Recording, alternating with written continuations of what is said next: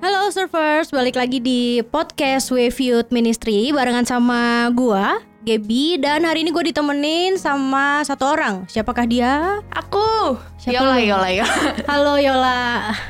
Jadi hari ini eh gua nggak akan cuman berdua doang sama Yola karena kalau cuman berdua doang maka Kacau. kacau betul. Jadi kita hari ini eh, ajakin satu narasumber yang udah paling terkenal santero jagat. GKI Anugrah. Nah betul banget. Siapakah dia? Silahkan perkenalkan diri Ci. Hai Cias. Tuh Oh, kan pasti pasti, semuanya semuanya, kenal. Betul, pasti semuanya kenal. Oke, jadi hari ini kita mau ngomongin tentang apa Cigep?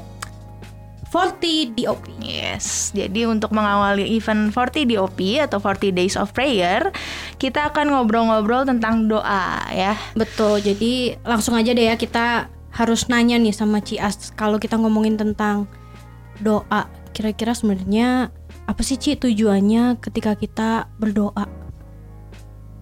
Nah, kalau bicara doa nih, bicara tujuan, eh, yang pastinya doa itu bukan sekedar eh, pengabulan permohonan, ya enggak, ya kan? Tapi eh, lebih mendasar dari itu, doa itu kan sebetulnya bicara relasi.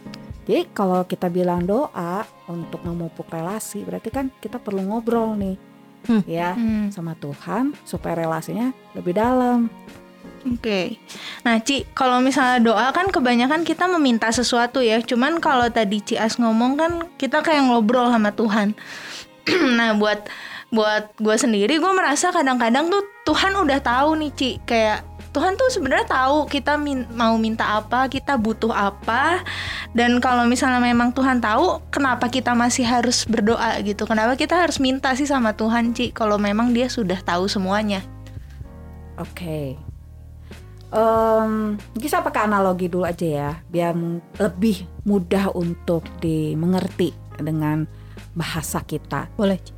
Ya, eh gambarannya gini, misalnya eh saya punya papa nih ya, saya punya papa.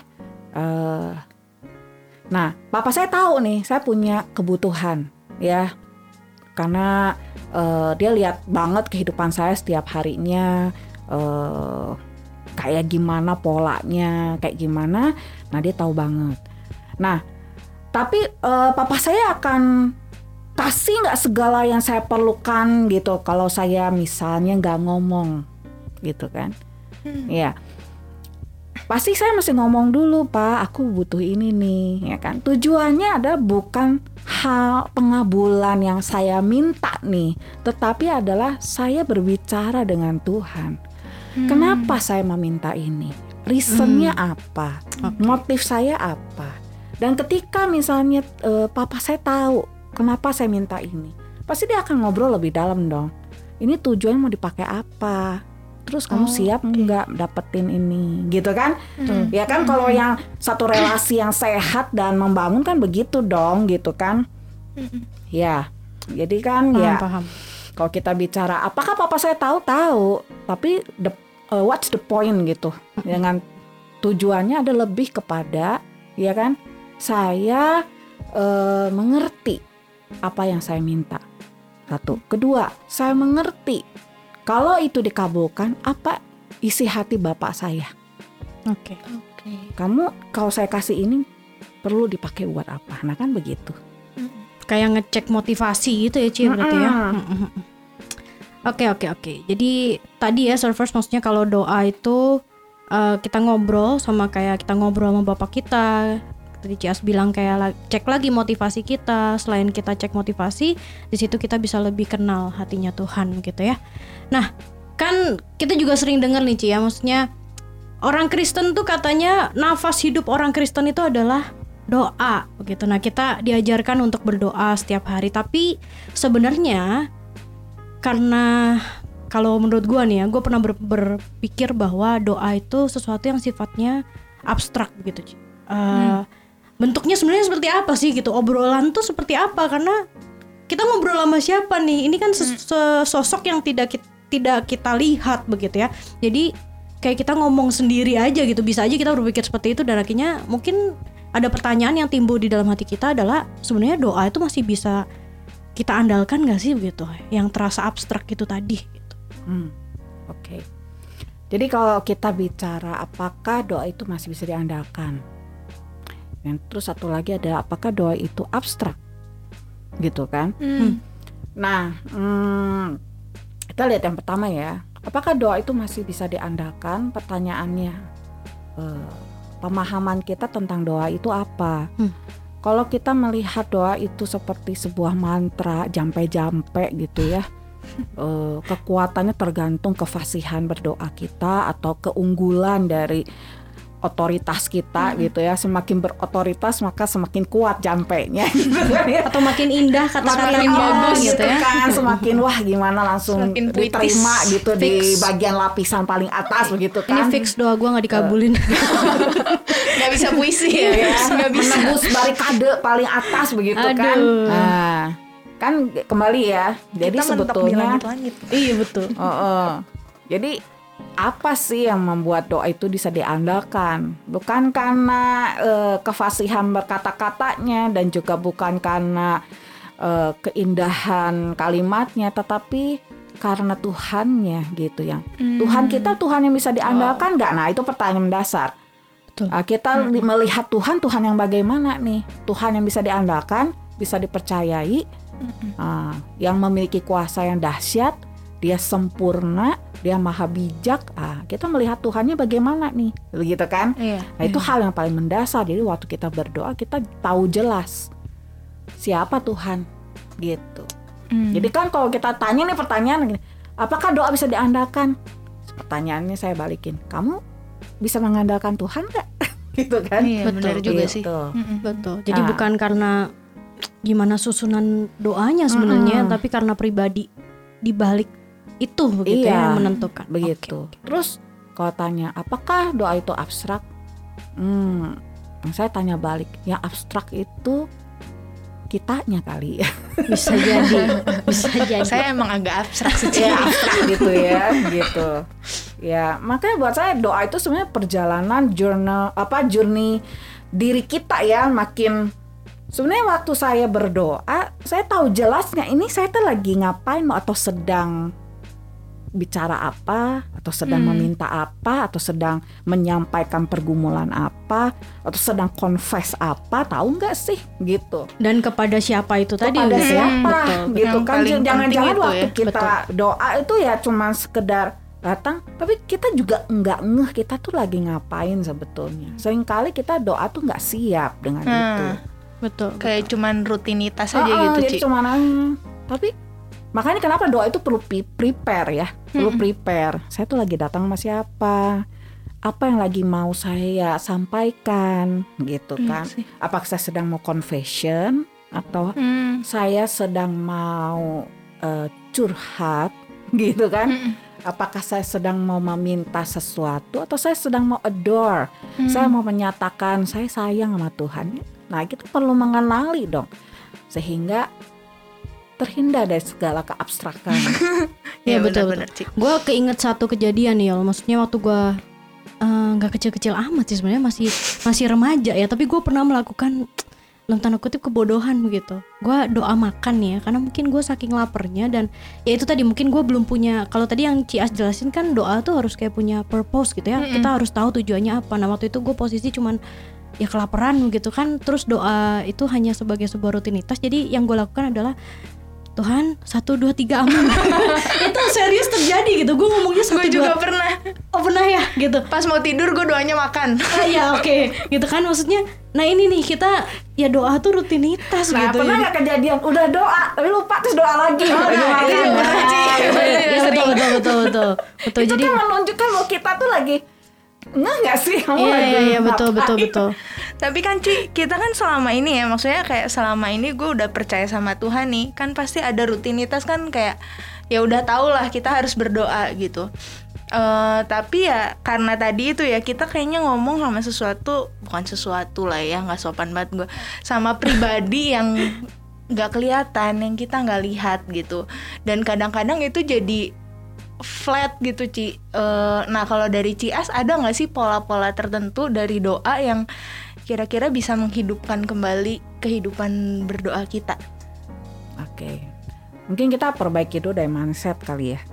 eh, mindsetnya dulu karena buat saya mindset tuh basic banget ya. Jadi eh, Allah memang tidak terlihat, ya kan? Tapi dia adalah roh Hmm. dan dia maha hadir. Hmm. Kalau saya tidak melihat, tidak berarti Tuhan itu tidak ada gitu, ya kan? Iya. Nah itu yang perlu kita perbaiki dulu cara cara mindset kita dulu, ya kan? Nah itu. Berarti saya perlu perlu sebuah conviction, sebuah keyakinan Allah itu hadir.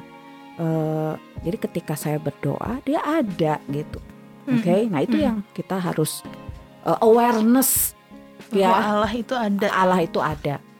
Gitu. Dan saya sedang berhadapan dengan dia. Dia hadir.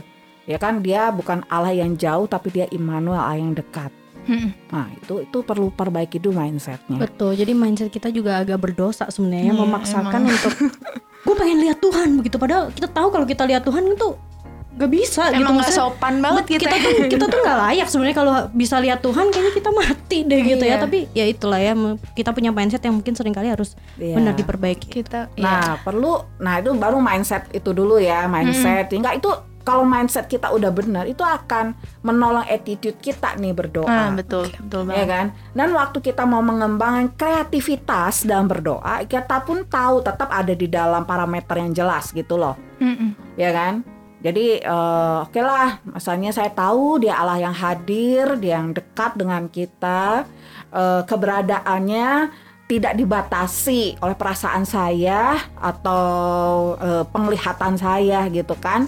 Mm-mm. Ah, dan kita juga mengenal siapa diri kita sehingga waktu kita bangun pola doa itu ya kita melihat ini eh, kita tuh punya kekayaan untuk mengolah eh, bagaimana kita berdoa ya kan Tuhan kasih kita kreativitas dong gitu kan kayak kita bisa eh, doa misalnya dengan cara kontemplasi gitu kan Hmm. Nah, kontemplasi itu kayak apa sih? Ya, renungan firman. Kita mengizinkan membuka diri ya, mendengar apa yang Tuhan perkatakan kepada kita. Tentunya Alkitab itu sesuatu yang significantly sangat mendasar itu perlu gitu Hmm. Oke. dan penting Menarik. gitu Mm-mm. ya kan Nah, bisa kontemplasi bisa juga dengan eh, misalnya ya kita berada di alam gitu kan mengizinkan misalnya eh, melihat kemuliaan Tuhan yang dinyatakan di alam ciptaan ini gitu kan seperti tuh. pemazmur Gue seneng Ya kan? tuh kayak gitu. Iya, seru. gitu kan eh, alam itu kan bicara tentang kemuliaan Allah the glory of God Nah di situ waktu saya melihat itu respon saya apa? Ya, ya saya glorify dong, saya memuji dia, saya adore dia, menyembah dia, Hmm. ya kan? Ya kan jadi kita banyak pintu masuk sebetulnya, gitu. Cuma kan sering kali kita jumping ya, doa itu adalah bicara aku bisa minta apa, gitu kan? Iya. Ya, tapi kadang kita lupa banyak hal-hal lain yang kita bisa kupas gitu loh, ya kan? Doa itu bukan sekedar meminta gitu ya. Betul, Heeh, jadi betul, kita tuh betul. nggak enjoy gitu menikmati prosesnya gitu loh Hmm. sehingga makanya bisa muncul abstrak Yap, bisa bisa muncul jadi aduh kayaknya gua nggak nggak apa ya kayak nggak deket apa iya karena kita memperlakukan dia seperti mesin ATM Kalau butuh kita cari. oh, oh, Oke, gitu. betul juga. Betul betul betul betul. Aku jadi inget dulu dosen gue sering eh, sering ngajar dan sering mengingatkan gitu. Eh, kalian tuh jangan jangan terpaku bahwa doa itu harus yang tadi ya terpaku sama satu pola tertentu Yep, yep. gitu. Bahkan dia ngajarin kita murid-muridnya kayak kalian tuh kalau mau ketemu pasien Mhm. eh kayak cuman satu kalimat juga nggak apa-apa tapi itu bentuk doa gitu. Tuhan tolong aku untuk bantu pasien ini Yap, gitu. yap. dan kayak gitu juga udah termasuk doa sebenarnya gitu. Betul. jadi ya itu kehidupan doa itu harusnya lebih hidup ya Ci, Iya, lebih Betul. dinamis gitu. Ya lebih dinamis. Bahkan waktu kita misalnya di perempatan lagi motor lagi berhenti ada waktu kurang lebih 60 detik begitu kan kita bisa text time untuk mendoakan. Hmm, Mhm. menarik pernah kan kita kepikir gitu doain polisi lalu lintas? Kan nggak pernah kan Betul, apalagi kalau yang ya. ini ya di la- di Soekarno Hatta Ci yang 200 detik ya. lumayan daripada daripada dipanggil. Iya, bener, bener. Halo halo yang pakai helm, Iya, tolong minggir bener. ya. Yang nggak pakai helm tolong minggir daripada dipanggil. Iya gitu. betul betul betul. Kita harusnya pakai buat sesuatu yang positif gitu Iya. ya. Betul. Halo halo udah jalan. Mau apa lagi berdoa apa? Itu jangan juga sih bikin macet. Iya iya iya. Ada lagi nggak Ci kira-kira selain yang tadi udah Cia sampein? Jadi galilah kekayaan, ya eh, relasi itu gitu loh kan. Contoh aja kalau kita pacaran ya, Hmm. kan nggak mungkin misalnya eh cuman apa nangkring gitu pergi dinner di kafe. Kadang-kadang kan kita pergi olahraga pagi jalan berdua kan begitu ya. Saya udah lupa sih, Ci. Kebetulan. Ah, nggak apa-apa kita eh, ini aja ya buat memori masa depan. Oh, Oke oke oke siap Makasih, siap Ci. Ci. Makasih, Ci. Ya, gue juga nggak pernah soalnya. Ya? Maksudnya untuk gini ya bayangin aja untuk urusan manusia aja nih ya relasi dengan manusia kita aja text time kan mencari eh, bagaimana membangun relasi itu untuk lebih kita kenal Hmm. Hmm. dengan teman-teman komsel kita dengan teman-teman di kampus atau teman di sekolah kita take time kan dengan teman-teman kita ya kita nggak pacar deh sama teman aja kan kita selalu punya kalau enggak nonton Hmm. zaman masih ada bioskop kali ya. Ya ya ya. sedih banget Sekarang sih pandemi. Betul betul betul. Tapi sekarang ada Ci drive in senja. ya kita nggak drive in senja. Nontonnya film jadul. Oke film jadul bagus-bagus Iya betul. lalu misalnya eh, pergi ke kafe ya kan, atau main at ke mana? Atau jalan pagi? Kan maksudnya begitu tuh. Nah, kan kalau urusan manusia aja kita bisa gali gimana eh, menjadi sesuatu yang kaya dinamika supaya relasi itu hidup Hmm. Mm-mm. bener nggak Mm-mm. Betul betul. Tapi misalnya nih Ci ya, kalau misalkan kita kadang nih, kadang tuh kita suka ngerasa kan nggak selamanya kita kalau berdoa tuh selalu berapi-api gitu Ci. Maksudnya selalu dengan satu semangat yang sama kayak ketika kita pertama kali kenal Tuhan. Rasanya kalau pertama kali kenal Tuhan tuh kita doa makan aja tuh Semua precious- rebah ya? Iya gitu kayak enggak juga sih gitu. Ya maksudnya kayak precious banget bahkan doa makan doang tuh kita kayak bersyukurnya luar biasa gitu. Tapi Iya. di dalam perjalanan sekian tahun kita ngikut tuh ngikut Tuhan gitu eh, akhirnya eh, gimana ya kita ngerasa kayak doanya biasa-biasa aja gitu Ci. kayak nggak ada nggak ada nggak ada apinya gitu ada momen ketika kita ngerasa doa itu flat gitu Mm-mm. Loh, kalau nggak ada apinya kita pasang kompor oh ya aduh makasih loh ya? jaw- jawabannya nanti klimaks Kompor listrik juga nggak ada apinya tapi. Iya. iya tapi nyala kan panas Tolong jangan dikomporin lagi gimana sih kalau kita ngerasa flat tadi ya gitu. Maafkan Yola ya teman-teman. maaf maaf guys. Ya memang kalau berdua chaos kalau kalau udah bertiga itu wah kacau. Oh iya oke. Untung kita berempat Ci. Iya, Oh, iya, benar. Iya, jadi silakan yang ngerekam loh. Iya. Iya, jadi gimana tadi Ci? Kalau kita ngerasa kadang flat, kadang nggak berapi-api begitu. Nah itu eh, kenapa bisa begitu? Eh sering kali kita ini ini ya eh, berharap pengalaman kita eh, berjalan dengan Tuhan itu selalu dalam kondisi on fire, ya kan?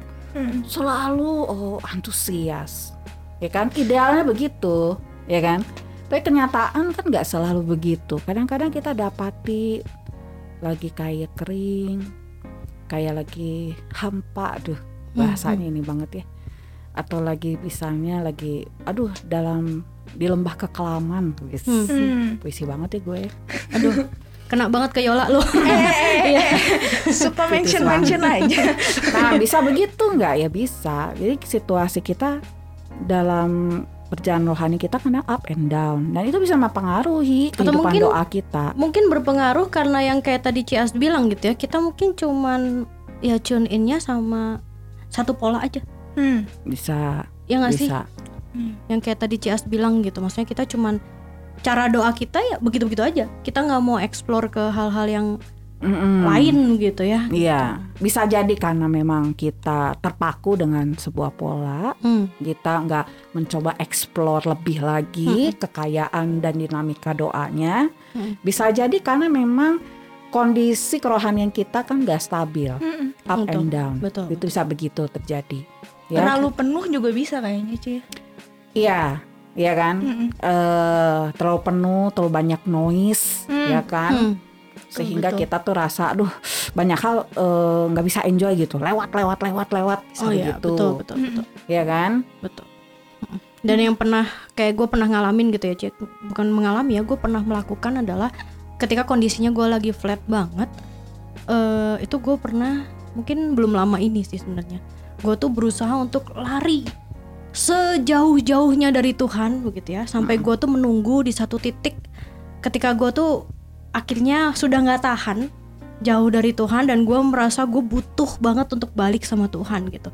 Nah kira-kira yang kayak gini bener gak sih? Maksudnya ketika gue lakuin gue lari nih jauh-jauhnya biar gue ngerasa gue pengen mendekat lagi ke Tuhan begitu. Tapi gue memilih cara itu gitu Mm-mm. kabur gitu. Ya, ini lu tipe-tipe Yunus masa kini lah ya. oh no Yunus lagi Ayo lo dimakan paus kan aduh Nah, dia carinya kapal selam.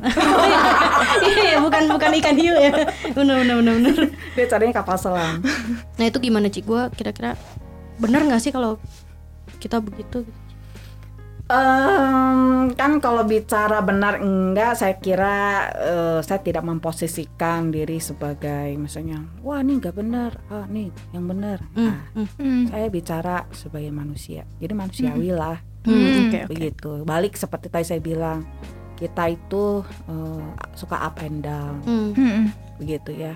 Ya kadang-kadang mungkin kita mencari satu sensasi kali ya di dalam perjalanan iman kita, merindukan sesuatu yang fenomenal. Hmm. oke ya kan ya mencari sesuatu yang wow gitu amazing Hmm, gitu kan pengennya hmm, gitu ya hmm, supaya hmm. kalau kita dengar cerita orang kan wah wah begitu kan pengennya Hmm, kayak gitu kenapa saya Oke, kok oke. enggak gitu Hmm. ya begitu kali sehingga apa ya kita berusaha melakukan sesuatu tindakan ekstrim untuk menciptakan mengkondisikan eh, saya bisa mengalami sesuatu yang hmm, dahsyat gitu Ah, gitu betul betul betul. ya Menarik sih. Tadi jadi keinget gitu. Jadi kalau misalnya selama ini kita kehidupan doa yang tadi kan rutinitas terus jadi flat gitu, apakah eh, menjadi satu hal yang penting Ci untuk kita kadang mengevaluasi diri gitu. Kita tuh ada di mana sih sama Tuhan gitu. Hubungan kita sama Tuhan tuh gimana sih istilahnya kalau di kedokteran mungkin kayak check up kesehatan gitu ini kayak spiritual check up gitu Ci. ya perlu spiritual check up Hmm. Dan tapi kok- how Ci? gimana How? kita bisa betul. Eh, Melakukan pertama adalah eh, satu ada awareness, Mm-mm. kedua ya confess apa adanya gitu sama Tuhan. Iya. Oke. Mm-mm. Kadang-kadang juga kita mengalami kita tuh sampai mungkin lagi lelah ya, lelah hayati gitu, nggak tahu lagi mau ngapain. Tapi satu jaminan ya dari firman Tuhan di Roma 8:26. Hmm. Ketika kita tidak tahu apa yang mau kita doakan, tapi Roh Kudus itu menolong kita bagaimana harus berdoa. Oke. Nah, Ya kan? Mm-mm. ya dia kan buat saya bersyukur kita punya Roh Kudus ya dia menyelidiki kan ke dalam hati kita ke batin kita yang terdalam dia selidiki Hmm. ya kan kadang-kadang kita lagi nggak Tuhan ini kenapa tapi ya datang sama Tuhan Tuhan tolong selidiki hatiku dan batinku. Hmm. ya kan? Apakah jalanku serong? Iya. ya kan? Kata mengalami kayak saya tuh lagi mengalami ada titik buta nih. Saya nggak tahu apa yang terjadi. Hmm. Mm-mm. take Betul, time betul. confess aja dan Tuhan saya nggak tahu. Saya lagi mengalami apa. Kenapa waktu saya menginginkan ini yang baik tapi aku tidak melakukannya?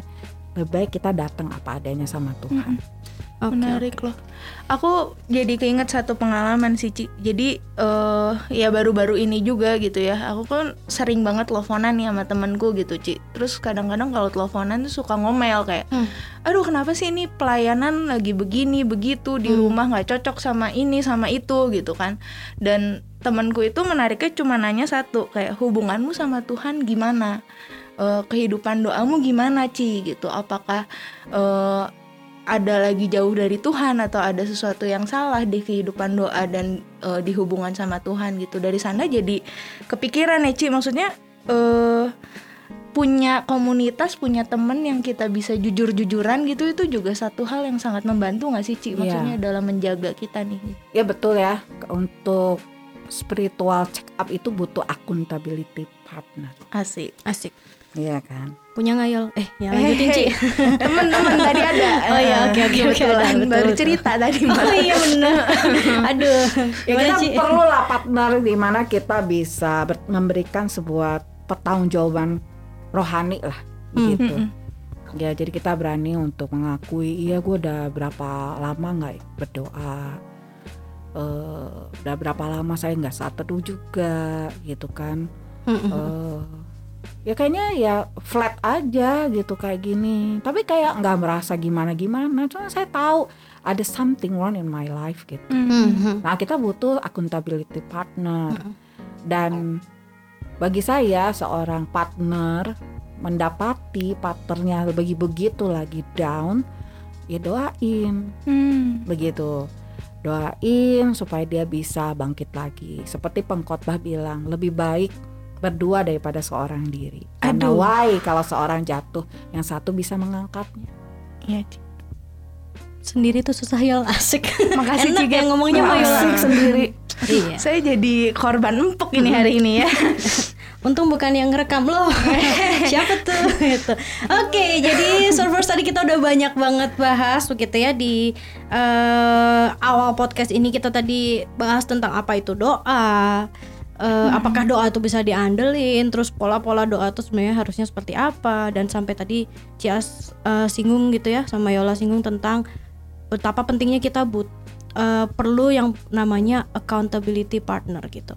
Se- menjadi eh, prayer support buat kita. Dan sebenarnya kita bukan orang yang sekuat itu gitu. Kita juga butuh untuk didoakan gitu ya. Betul, betul, betul. Yes. Oke surfers, jadi ya untuk episode kali ini sampai di situ kita sampai di situ aja kita bahas uh, tentang doanya, tapi sebenarnya masih banyak banget yang bakal kita bahas. So nantikan di episode selanjutnya kita akan lebih mendalam lagi nih bahas tentang doa masih tetap bareng sama Yola dan juga Cias. So sampai ketemu di episode berikutnya. Bye bye.